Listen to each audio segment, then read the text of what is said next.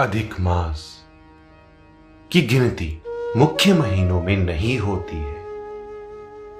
इस माह में किए गए कार्य मंगलमय नहीं होते।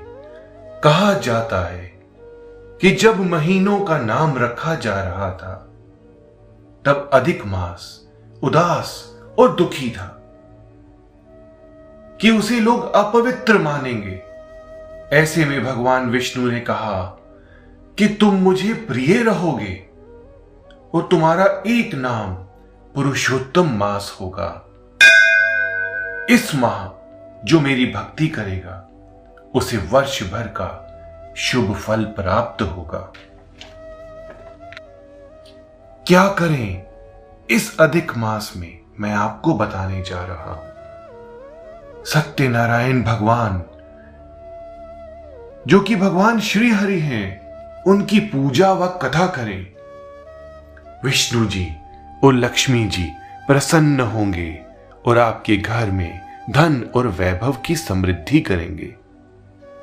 अधिक मास में ग्रह दोष की शांति के लिए महामृत्युंजय मंत्र का जाप करें। किसी भी ब्राह्मण को घर बुलाकर महामृत्युंजय का पाठ करवाएँ। भगवान महादेव प्रसन्न होकर सभी ग्रहों को शांत कर देंगे। और आपकी कुंडली के दोष समाप्त होके घर में सुख शांति लेके आएँगे।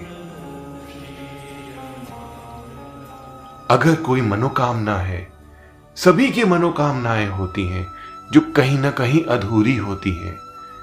इस अधिक यज्ञ करें अनुष्ठान करें प्रार्थना करें भगवान से कहें भगवान से मांगें कि मेरी मनोकामनाएँ पूर्ण करें।